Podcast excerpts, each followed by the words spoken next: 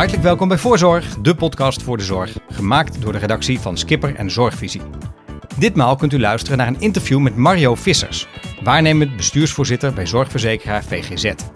Haar expertise, verandermanagement, kon ze de afgelopen zeven jaar uitleven bij het VGZ-programma Zinnige Zorg. Ze praat over Bernhoven, het afbouwen van oude zorg, zorginkoop, arbeidsmarkt, werkplezier en het integrale zorgakkoord. Dat doet ze in gesprek met senior redacteur Bart Kiers.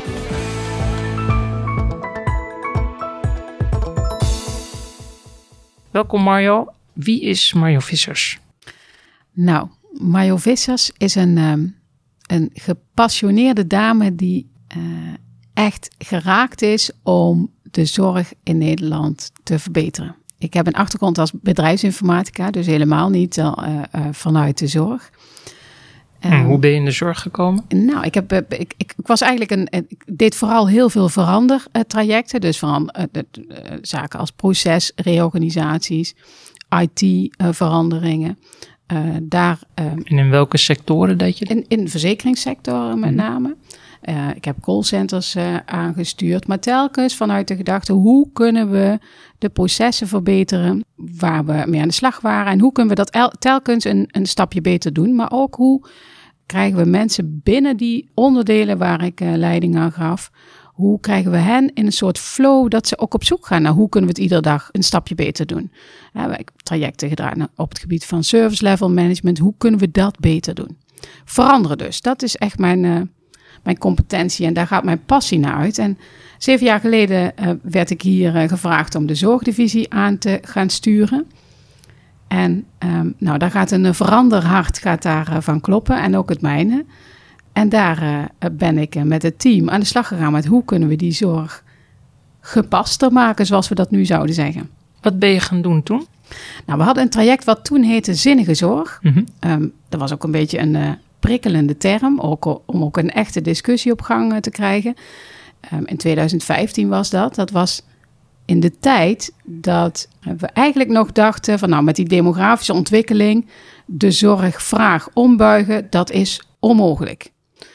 En wij probeerden um, met voorbeelden die ons werden aangereikt vanuit het veld uh, te laten zien dat het wel anders kon dus dat als je meer tijd nam om de patiënt goed uit te leggen wat de impact was van een bepaalde behandeling, dat die patiënt dan goed geïnformeerd soms andere keuzes zou maken. En dat zagen we ook gewoon. Wij zagen dat het belangrijk was om bijvoorbeeld op een spoedeisende hulp veel ervaring neer te zetten, omdat dat zorgde dat mensen die misschien aankwamen bij die spoedeisende hulp niet voor de zekerheid het ziekenhuis in gingen. En dat zagen we um, via projecten die ons werden aangereikt door dokters, door verpleegkundigen. Dus we zagen dat het anders kon. Nou, die um, ontwikkeling hebben we zinnige zorg genoemd. En onder die naam zijn we met een aantal instellingen afspraken gaan maken om een programma te draaien op het vlak van zinnige zorg. En dat is waar ik uh, uh, met mijn team mee aan de slag mocht. Nou, dat is voor een veranderkundige superleuk. En sinds begin dit jaar ben je bestuursvoorzitter. Wat is je opdracht? Nou, ik heb uh, meegewerkt uh, aan het ontwikkelen van de um, aangepaste VGZ-strategie. Um, en die strategie die stond en staat als een huis. Um, en ik was daar natuurlijk voor een deel al mee bezig in de zinnige zorgstrategie. Uh, en toen onze voorzitter uh, werd gevraagd om minister te worden en wij die strategie hadden staan, uh, was het natuurlijk hartstikke mooi dat we vanuit die nieuwe strategie meteen door konden. En we niet eerst moesten wachten tot onze raad van commissarissen een nieuwe voorzitter had, had gevonden. dus mijn opdracht is ook daadwerkelijk om door te gaan op de strategie die net stond. En daar uh, met het team uh, met volle vaart uh, mee aan de slag te gaan. En dat ben ik gaan doen. En wat is die aangepaste strategie dan? Nou, die aangepaste strategie, onze oude strategie ging met name over die zinnige zorg. En die zou dan leiden, leidt ook tot een scherpe premie. Maar we hebben gezegd, er is eigenlijk meer dan dat. Toegankelijkheid in de zorg is gewoon superbelangrijk. Dus gepaste zorg inzetten om die zorg toegankelijk te houden is belangrijk die gepaste zorg ook nog zo duurzaam mogelijk uh, te ontwikkelen met elkaar. En mooi is dat we zien dat die twee ook impact hebben op elkaar. Uh, ondersteunt met uh, oplossingen die voor onze leden heel erg relevant zijn.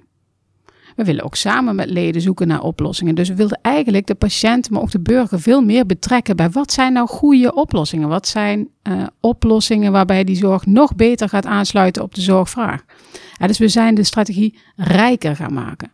Nou, nog een belangrijk onderwerp wat we merken rondom toegankelijkheid van de zorg en gelijke kansen op gezondheid, dat uh, in Nederland op het gebied van gelijke kansen op gezondheid er best wel wat verschillen te overbruggen zijn. Dus ook dat vinden we een belangrijk thema wat we toe hebben gevoegd op die strategie van zinnige en gepaste zorg.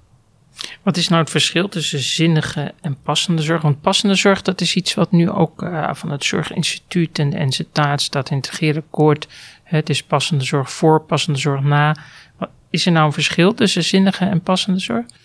Nou, ik heb in de reeks uh, die ik eens terug heb gelezen, uh, wel veel historie gezien op die passende zorg. Uh, wij zijn in, 20, of in, in 2015 zijn wij begonnen met zinnige zorg. Mm -hmm. En dat was toen echt wel een, een, een, naam die discussie of een woord wat discussie opriep. En dat vonden wij ook wel goed. Mm -hmm. Dat we discussie kregen. We kregen dus discussie met dokters die zeiden: ja, maar alsof ik onzinnige zorg zou gaan leveren. Maar dan konden we de discussie starten. Want het ging niet over onzinnige zorg leveren, maar het ging wel over de verschillen die we zagen in de zorg. De ene instelling leverde op een andere manier de zorg dan de andere instelling. Um, ja, en daarmee zou je toch op zijn minst de vraag kunnen stellen: welke zou nou de beter aansluitende zorg zijn voor patiënten? Um, welke zou je dan moeten kiezen? En als je nu kijkt naar arbeidsmarkttekorten, welke variant van de zorg die je levert, legt nou het meeste druk op die verpleegkundigen? Welke geeft het meeste of het minste werkplezier? Als er verschillen zijn, dan zijn dat soort vragen relevant. En die discussie wilden we. En zodat we vervolgens vanuit die verschillen uh, de goede praktijken konden opschalen. Nou, vervolgens kwam zinnige zorg in uh, het eerste hoofdlijnakkoord. Dat vonden wij echt wel, dat was wel een momentje voor ons toen het daarin stond als een belangrijke um, leidraad naast juiste zorg op de juiste plaats. En nu heet het passende zorg. En als dat een term is die nu zorgt voor passie in de hele branche om die zorg uh, beter te laten aansluiten op uh, wat mensen vragen, maar ook zorgt dat we ongepaste zorg of minder goed passende zorg niet meer uh, gaan, gaan, gaan geven, ja, dan vind ik het prima om de term zinnige zorg in te ruilen voor die van passende zorg. Want mij gaat het er vooral om dat niet we in een aantal instellingen die transitie voor elkaar proberen te krijgen, maar in heel Nederland. En als daar die andere term voor helpt, dan is dat prima. Ik denk dat ze de, precies dezelfde lading hebben. Nu is uh, minister Kuipers, die wil ook echt met uh, passende zorg verder. Hij zei in een interview dat die, die beter niet doen lijst hè, van de NFU, die wil die nieuw leven in gaan blazen. Via zorgevaluatie en gepast gebruik komt er dan een, ja, een lijst met dingen die artsen en ziekenhuizen beter niet kunnen doen. Nou zie je de laatste jaren dat de praktijk van de werkvloer nogal weer, weerbarstig is. Dat het toch heel lastig is om ouderenzorg af te bouwen eigenlijk. Wat vind je daarvan? Dat is zeker een punt. Hè? Um, uh, en als je in de categorie de beter niet doen lijst echt een aantal um, uh, behandelingen ziet, of een aantal onderdelen van behandelingen ziet, waarvan je zegt, ja, dat moet je eigenlijk niet meer doen. Terwijl je wel zo geschoold bent, terwijl je wel gewend bent om het zo te doen, um, is het echt een implementatietraject om die oude werkwijze af te leren of daarmee te stoppen. Zeker omdat je um, misschien tot gisteren nog vond dat dat best een hele goede aanpak was dat is echt veranderen. Um, en dat is ook niet uh, van vandaag op morgen ineens geregeld. Zo'n verandertraject moet je echt begeleiden. En je moet ook in gesprek gaan met mensen van, hé, hey, wat, wat houd je nou tegen? En soms is dat omdat ze heel goed zijn in die oude behandeling. Soms is dat omdat ze echt overtuigd zijn dat in sommige gevallen dat een betere behandeling is. Maar dan wil je eigenlijk liever dat die alleen in die gevallen nog wordt toegepast en niet in alle gevallen. Soms zorgt het ervoor dat het hele zorgproces eigenlijk anders zou moeten. Op het moment dat je gaat zeggen, bijvoorbeeld patiënten moeten zichzelf veel meer gaan monitoren via allerlei uh, uh, digitale oplossingen. Ja, dan moet je ook nadenken over hoe ga ik dan mijn spreekuren plannen. Ehm, eh, en hoe zorg ik ervoor dat als er echt iets aan de hand is, dat die patiënt direct terecht kan? Dat vraagt een heel ander zorgproces. Is, het is niet zo, ik streep iets van een lijst en vanaf morgen doen we het niet meer. Daar hangt een heel proces aan hoe mensen die zorg hebben ingeregeld. En dat proces, dat achterliggende proces, moet je veranderen. En dan hebben we het op dit moment alleen nog over de zorg aanbieden.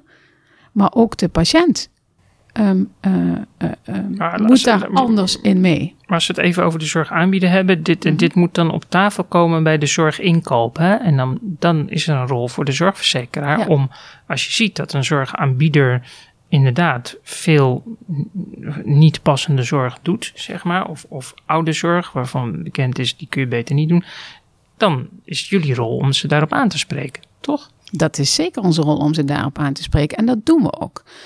Ehm, dat doen we met uh, benchmark-informatie, ehm, eh, waarin we ze laten zien: goh, dit zijn initiatieven die uh, leiden tot betere zorg tegen een lagere belasting van personele capaciteit of tegen lagere kosten. We zien jullie daar in die hoek van het spectrum. We zien daar koplopers in een andere hoek van het spectrum. Zullen we eens kijken of we op dat vlak een project kunnen doen om het voor elkaar te krijgen om dat anders te doen?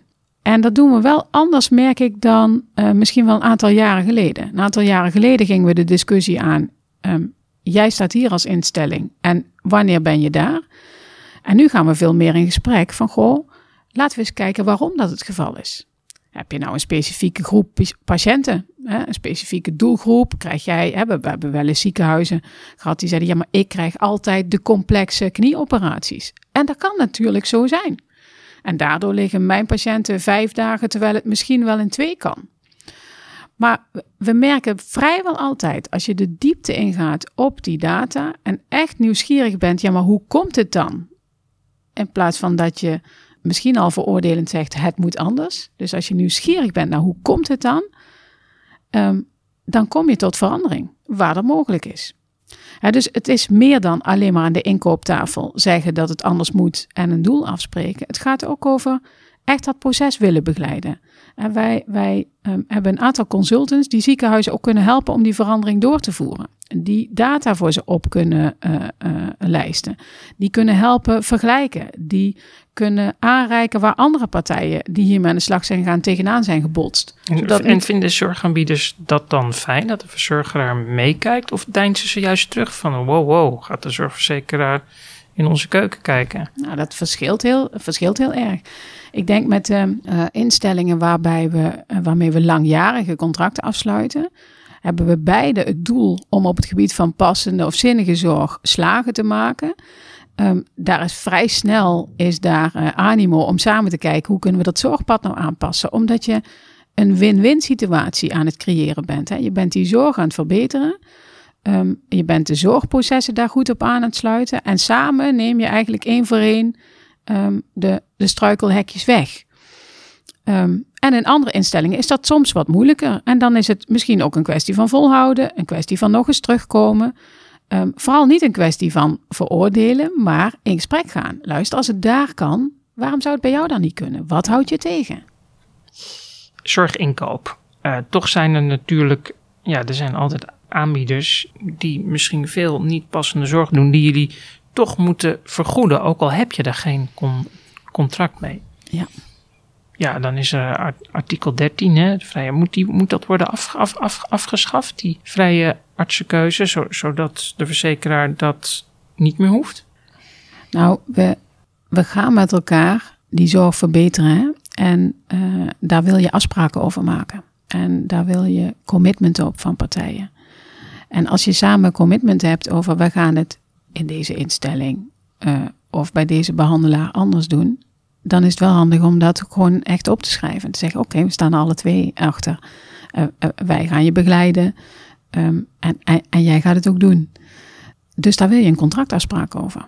En het is lastiger om de zorg te veranderen als je daar geen afspraak over kan maken. Dus als het gaat om ongecontracteerde zorg, is het gewoon moeilijker om een transitie te begeleiden. Daarom is die contractering zo belangrijk.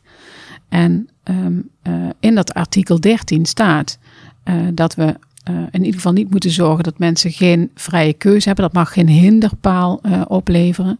Dat betekent dat we ongecontracteerde zorg nog best wel ruim moeten vergoeden. En daarmee kunnen we eigenlijk de prikkel of de stimulans om de zorg echt te veranderen niet goed genoeg leggen. En ik denk dat de crux om de zorg te veranderen, nou misschien zeg ik dat verkeerd, niet de crux, een van de belangrijke dingen om die zorg echt te veranderen, is dat je met de contractering uh, precies die prikkels zo kan leggen dat de zorg ook gaat veranderen. En dat is soms van een regio afhankelijk. Hè? Dus in de ene regio heb je uh, vraagstukken die met name zitten op de instroom.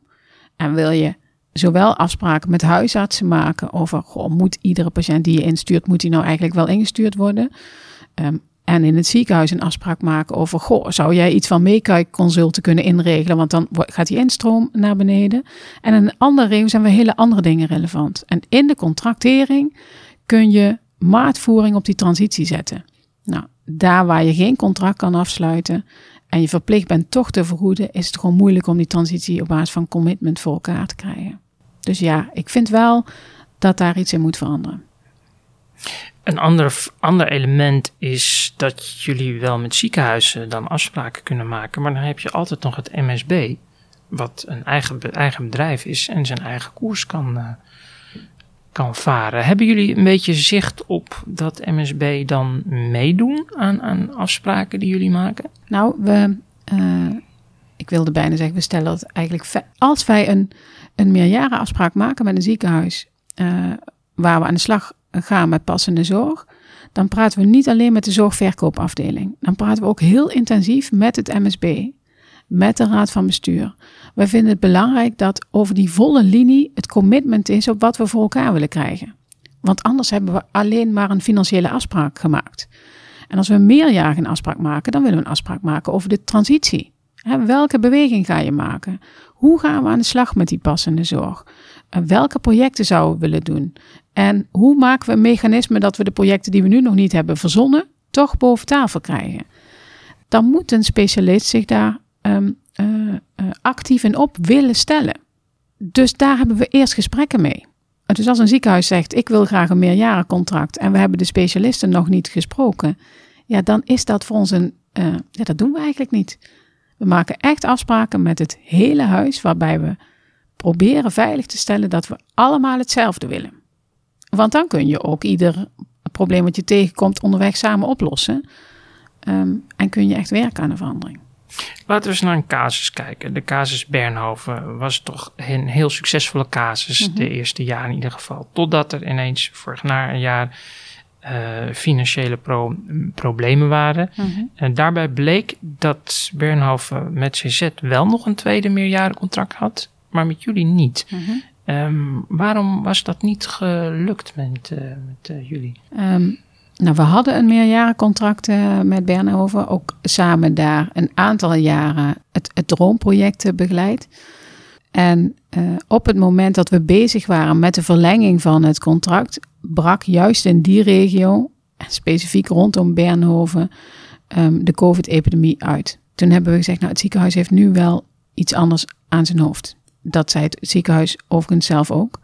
En dus hebben we gezegd, we gaan ons huidige contract gewoon verlengen we gaan daar niet ingewikkeld over doen. Dat hebben we later, een jaar later, nog een keer gedaan. Dus eigenlijk hebben we het meerjarencontract wat we hadden, nog twee jaar doorgetrokken. Ik zeg, we gaan in gesprek over een volgend meerjarencontract, zodra die COVID-golf achter de rug is. Dus daarom hadden wij het contract nog niet uh, uh, rond. Uh, en CZ net wel. En waren net klaar voordat die COVID-golf begon. Ik denk dat we door het contract door te trekken die, datzelfde comfort hebben geboden um, als wat je normaal gesproken ook in een meerjarencontract zou hebben gehad. Nou, we zijn nu goed in gesprek. Bernhoven heeft een transitieplan uh, gemaakt. En we kijken samen hoe daar het contract zo goed mogelijk onder te plakken. Oké, dus de, een nieuw meerjarencontract moet er nog komen. Zijn we nu over in gesprek, ja. Ja, ja want het is natuurlijk uh, een, een interimstuurder. Ja.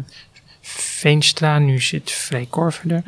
Dus dat ja, een nieuw bestuur, dan heb je daar weer even de tijd voor nodig. Ja. Um, wat ik nog wel afvroeg, ik heb in het najaar een interview gehoord, gehad met de vorige bestuurder, Gerard van den Ende. En hij zei van ja, in die coronapandemie zaten wij echt in het oog van de storm. Hebben we allerlei kosten ge gemaakt die we niet vergoed krijgen van de verzekeraar. Terwijl er wel was gezegd van uh, je moet alles doorgaan, dat komt wel goed allemaal. Mhm. Maar dat kwam dus niet goed in de perceptie die hij in ieder geval had. Um, hoe kijk jij daar tegenaan? Ja, ik kijk daar iets anders tegenaan. We hebben uh, als verzekeraars een regeling afgesproken voor ziekenhuizen om in de COVID-periode te zorgen dat de extra en soms totaal onverwachte kosten werden vergoed. En daarnaast ook daar waar zij een heleboel zorg niet konden leveren, omdat ze soms ook gewoon ruimte vrij moesten houden, dat ook daar een nette vergoeding voor uh, werd geleverd. Dat hebben we landelijk afgesproken, waarbij we via, denk ik, een goede methodiek geprobeerd hebben ook mee te schalen met de omvang van het ziekenhuis en het specifieke intensiteit van de COVID-periode. Daar bewoog die regeling op mee. Nou, volgens die regeling hebben we ook Bernhoven uh, gewoon vergoed. Het is daarmee Um, uh, en Bernhoven had een zware COVID-druk, maar dat zorgde ook in de berekening voor een bedrag wat precies daarbij paste. Uh, wat we wel in alle instellingen hebben gevraagd van oké, als de eerste onverwachtheid van de epidemie achter de rug is, vragen we je ook om wel te kijken naar wat je aan het doen bent. Hè? Want je bent natuurlijk ook een, een instelling aan het managen en zeker in het tweede en in het, uh, het derde jaar mag je dat ook verwachten. En dat is ook waar we ziekenhuizen op nou, met hen in gesprek gaan van hoe, hoe, goed heb je daar nou naar gekeken. Zo ook Bernhoven. Dus we hebben ze eigenlijk niet anders uh, gefinancierd als alle andere huizen. En nu stond er in de buitenwereld ontstond het beeld van, uh, ja, als je zinnige zorg gaat doen, dan word je uiteindelijk afgerekend op die kosten waarin je moet uh, snijden. En wij hoorden veel uh, ziekenhuizen zeggen van nou, dat, dat traject kunnen we beter niet ingaan. Mhm. Wat zeg je tegen mensen die dat soort, uh, die, die zo denken? Ja, nou we hebben een, de meerjarencontracten die we hebben afgesloten, hebben vooral um, tijd en ruimte gecreëerd om ook de bedrijfsvoering mee te laten bewegen met de nieuwe manier van zorg leveren. Ik denk dat dat ook goed is. Want we wisten dat als je vandaag stopt met een bepaalde manier van behandelen, dan zijn niet morgen die kostenstructuren ineens anders. Zijn niet morgen de processen ineens veranderd. Um, en een aantal huizen laten ook zien dat ze daar goed op mee kunnen bewegen. dus dat ze zien dat hun, hun uh, omzetvolume daalt. En ze ook hun bedrijfsvoering daarop uh, mee bewegen. En dat je ook merkt dat je soms heb je dan minder vleugels nodig. Um, um, en uh, praten huizen over, goh, kunnen we daar dan niet een eerste lijnsverblijf plaatsen in die vleugels? Of kunnen we niet stoppen met een buitenpost waar we eerst nog wel bedden hadden staan en nu zeggen van nou, dat hoeft eigenlijk niet meer. Dus wat je doet is dat je je capaciteit mee laat bewegen. En ik denk dat dat ook belangrijk is, want we weten dat we met de huidige demografische ontwikkeling in combinatie met de capaciteit die nu in de zorg zit, echt wel goed na moeten denken over welke capaciteit hebben we nodig en kunnen we ook goed bemensen. En daarbij past het niet om capaciteit klaar te zetten voor zorg die je misschien niet meer hoeft te leveren. Dus je moet ook mee gaan bewegen. Anders blijven we het oude in stand houden, terwijl we um, voorrang moeten geven aan het nieuwe. Ik ga een ander voorbeeld geven. Als we straks met elkaar gaan digitaliseren, dan zullen minder mensen naar een ziekenhuis gaan komen. Wat doe je dan met je ruimtes? Wat doe je dan met je parkeerplaatsen? Wat doe je dan met je restaurant? Wat doe je? Daar moet je dan over nadenken. Op het moment dat we dat allemaal overeind blijven houden, dan heb je straks domweg de mensen niet. Want het oude houden we overeind en het nieuwe willen we ook gaan faciliteren. Nou zijn, kijk, ziekenhuizen hebben allemaal bestaande gebouwen. Mm dat is niet zo makkelijk om daar heel veel aan te veranderen. Nee, maar dat, uh, ziekenhuizen hebben ook zo af en toe wel een, een, een onderhoudsactiviteit op die staande gebouwen. Soms hebben ze een vernieuwing. En je ziet nu de ziekenhuizen die bijvoorbeeld nu vernieuwingsplannen hebben, die kijken al naar, moet ik met die gebouwen niet wat flexibiliteit inbouwen? De meeste ziekenhuizen die nu nieuwe gebouwen uh, neerzetten of nieuwe locaties of stukken uh, in een gebouw vernieuwen, zetten minder capaciteit terug. Dus dat zijn momenten waarop je even weer na kan denken: oké, wetend dat deze beweging eraan komt, wetend dat er ook een beweging van digitalisering aankomt, wat doe ik met mijn vastgoed? Belangrijk. Daarnaast is dat natuurlijk ook het moment om uh, over een ander belangrijk onderwerp na te denken, namelijk kan ik het dan wat duurzamer neerzetten? Dus er zijn echt momenten waarop je die bedrijfsvoering kan mee laten bewegen. En dat geldt ook voor de wat variabelere kosten en, en, en de semi-variabele kosten. Dus er zijn momenten om die, die bedrijfsvoering mee te laten schalen. En de gebouwen zijn dan misschien wel de lastigste. Daar moet je mee bewegen in de reguliere onderhouds- of vernieuwbouwprogramma's. Maar dat kan ook. Ik ga even terug naar Bernhoven. Veenstra zei van um, het ziekenhuis heeft niet genoeg de kosten, aan, de kosten aangepast. Je moet, we moeten 20 miljoen ombuigen, 20 miljoen mhm. euro. Daar zeiden andere oud-bestuurders van, nou dat is wel een beetje veel. Is dat nou, is dat nou 20 miljoen, is dat het, het bedrag? Nou, de mensen die je toen ook uh, geïnterviewd hebben, hebben het gehad over 10 tot 15 miljoen. Uh, en daarnaast um, begreep ik dat er ook nog een aantal investeringen nodig waren. Dus dat is waarom hij uiteindelijk uit is gekomen op dat bedrag van, uh, van 20 miljoen. Oké. En nu zei uh, Veenstra ook onlangs van ja, wat hij aantrof was onderregistratie van DBC's. Mm -hmm. Dus het ziekenhuis hield eigenlijk um, niet zo goed bij de, de behandeling die ze ja. deden. En dat probeert, nou, het ziekenhuis probeert alsnog uh, om daar het geld van de verzekeraars ook van te krijgen. Gaan jullie dat doen? Nou, op het moment dat wij, um, hadden met het ziekenhuis een, uh, een, uh, een totaalafspraak waar eigenlijk redelijk veel stabiliteit in zat. En als zij minder gingen behandelen, gebeurde er met die afspraak niets. Um, dus de onderregistratie zou in ons geval niet leiden tot een lagere omzet. Want we hadden een afspraak gemaakt over de omzet. Um, en voor die verzekeraars waar het ziekenhuis een P-Q-afspraak had gemaakt, leidt onderregistratie natuurlijk tot een onderbetaling. Oké, dus die rekening ligt bij andere verzekeraars. Ja, op het moment dat je in een PMLQ-registratie uh, niet alles wat je doet registreert, um, dan kom je tekort in de afrekening. Nu is dat best wel lastig. Hè? Dat is een probleem wat je, nou ja, wat, waar Bernhoven en Rivas ook tegenaan staat. Je sluit met de grote verzekeraars aanneemsommen af, terwijl de overige nog steeds via, wat je zelf zegt, via uh, prijsmaal voor volume proberen af, af te rekenen. Zou het niet veel handiger zijn als het alle verzekeraars gewoon de grote verzekeraars volgen? Dan precies volgens die contracten volgen. Ja, dat zie ik wel anders. Ik merk dat in de verschillen van die verschillende contractvormen leren we ook gewoon heel veel. Hè? Ik denk dat in de periode dat wij starten met die zinnige zorg, waren die aanneemsommen echt een, een, slimme, uh, een slim mechanisme. Want het zorgde ervoor dat op een veilige manier ontdekt kon worden wat nou zinnige en wat nou minder zinnige zorg was. Als je die uh, prikkel om steeds maar te behandelen eruit zou halen. Wat er dan zou gebeuren. Heeft ons heel erg veel geleerd. In de nieuwere contracten merken we dat je misschien daar wat in moet variëren. Dat je een deel uh, van zo'n contract uh, variabel moet maken en een deel van zo'n contract vast. En die verschillende contractvormen die leiden ook tot verschillend gedrag.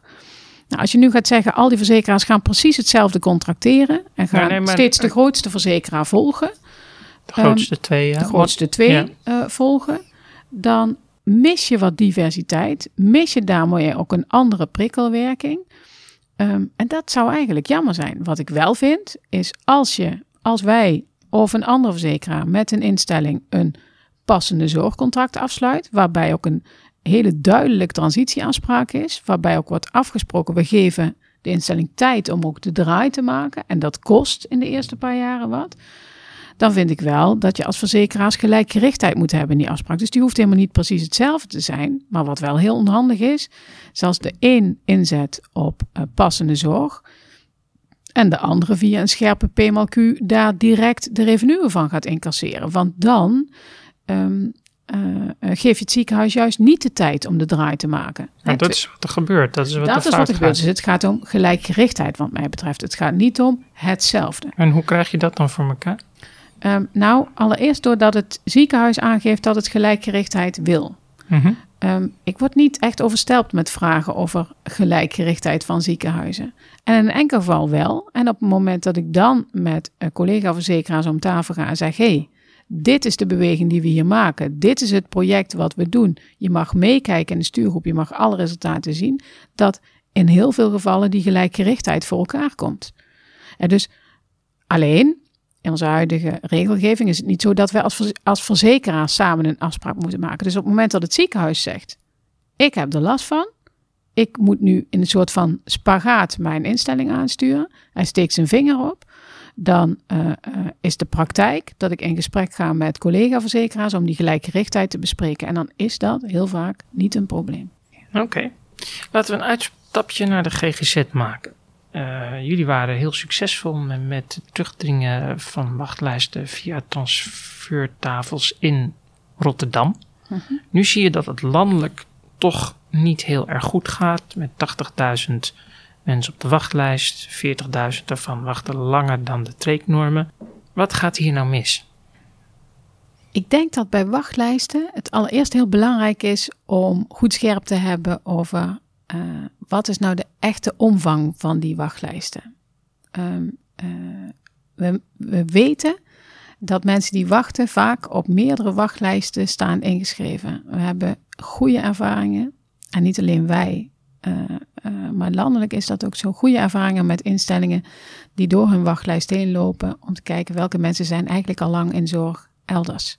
Die gewoon met de beste bedoelingen door hun huisarts of door, door henzelf op verschillende wachtlijsten zijn ingeschreven. Als je daarvoor schoont, blijkt dat in de praktijk vaak zo'n 25% te schelen. Nou, dan is het nog steeds een lange wachtlijst.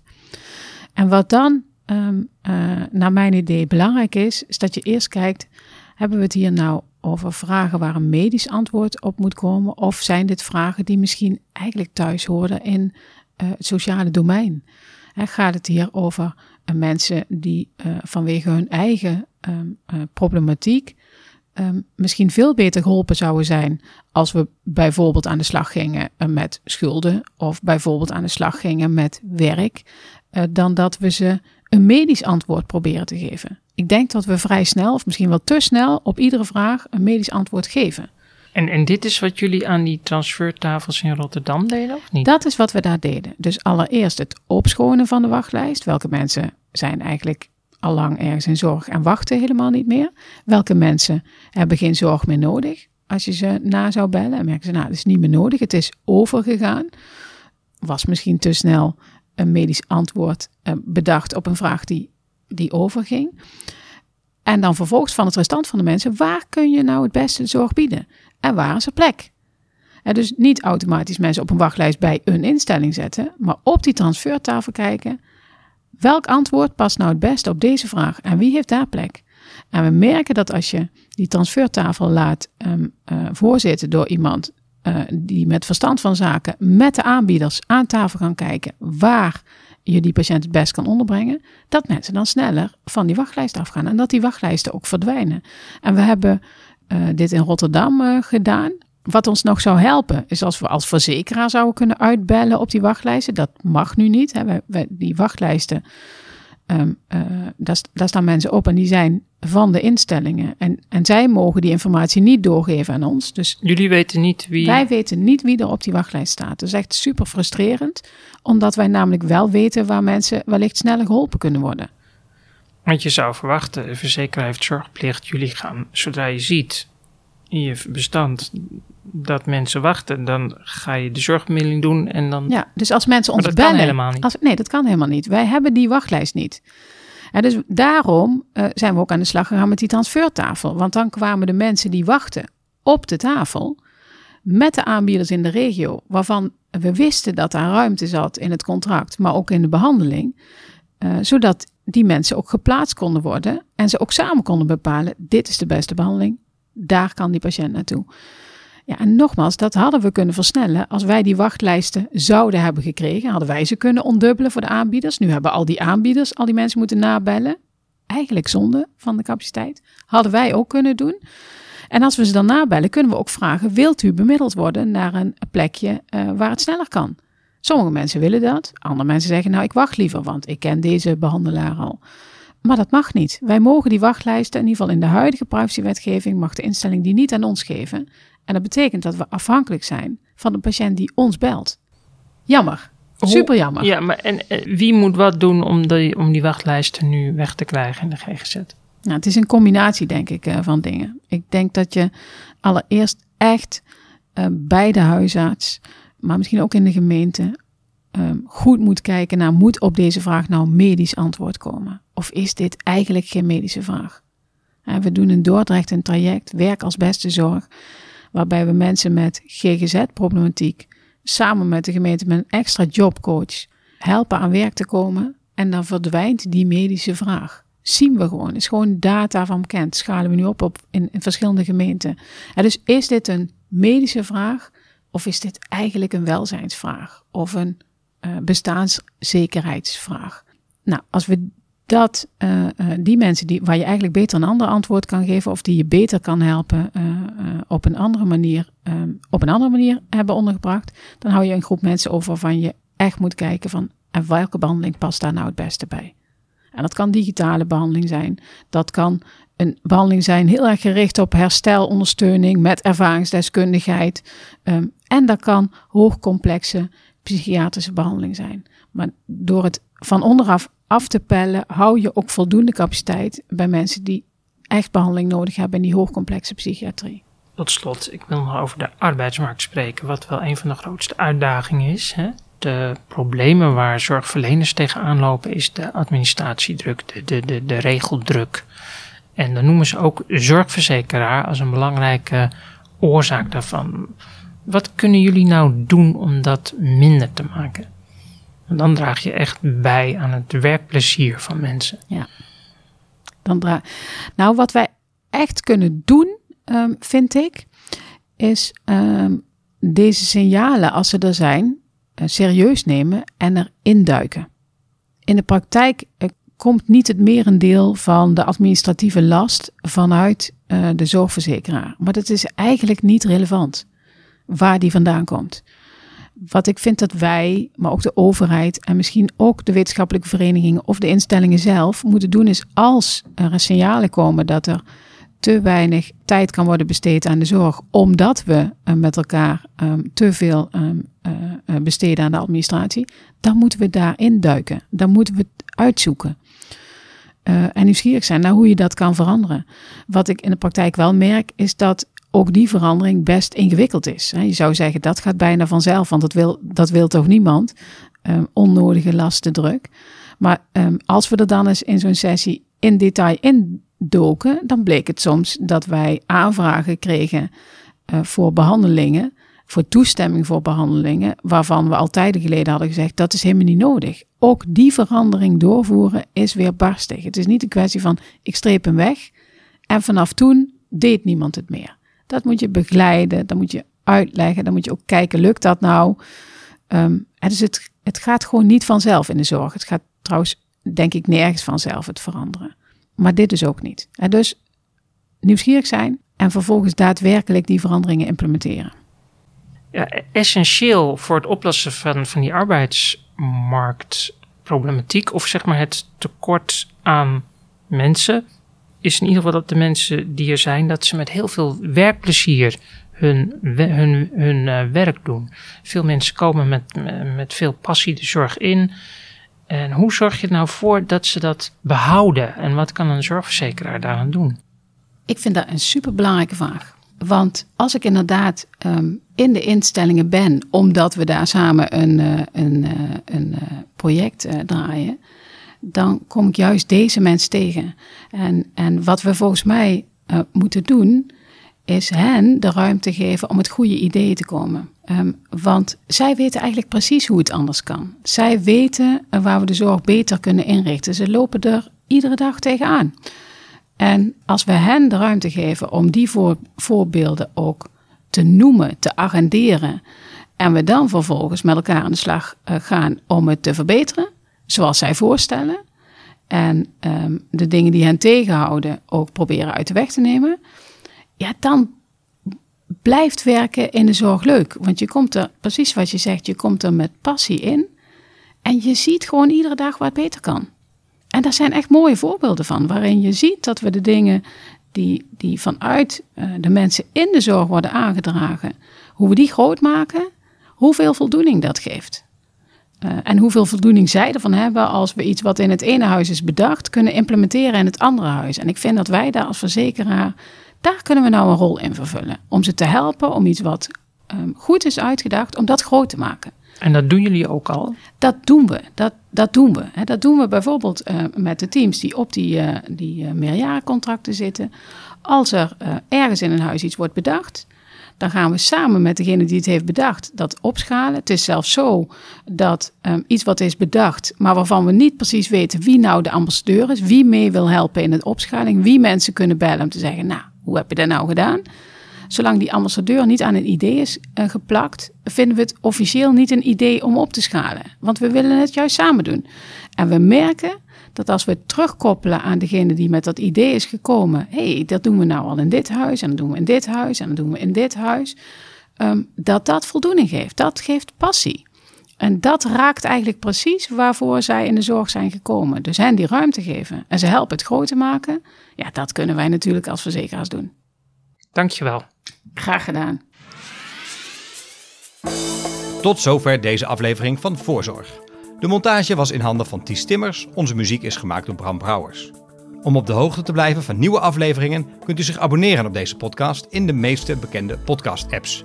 Voor nu, hartelijk dank voor het luisteren en heel graag tot de volgende Voorzorg.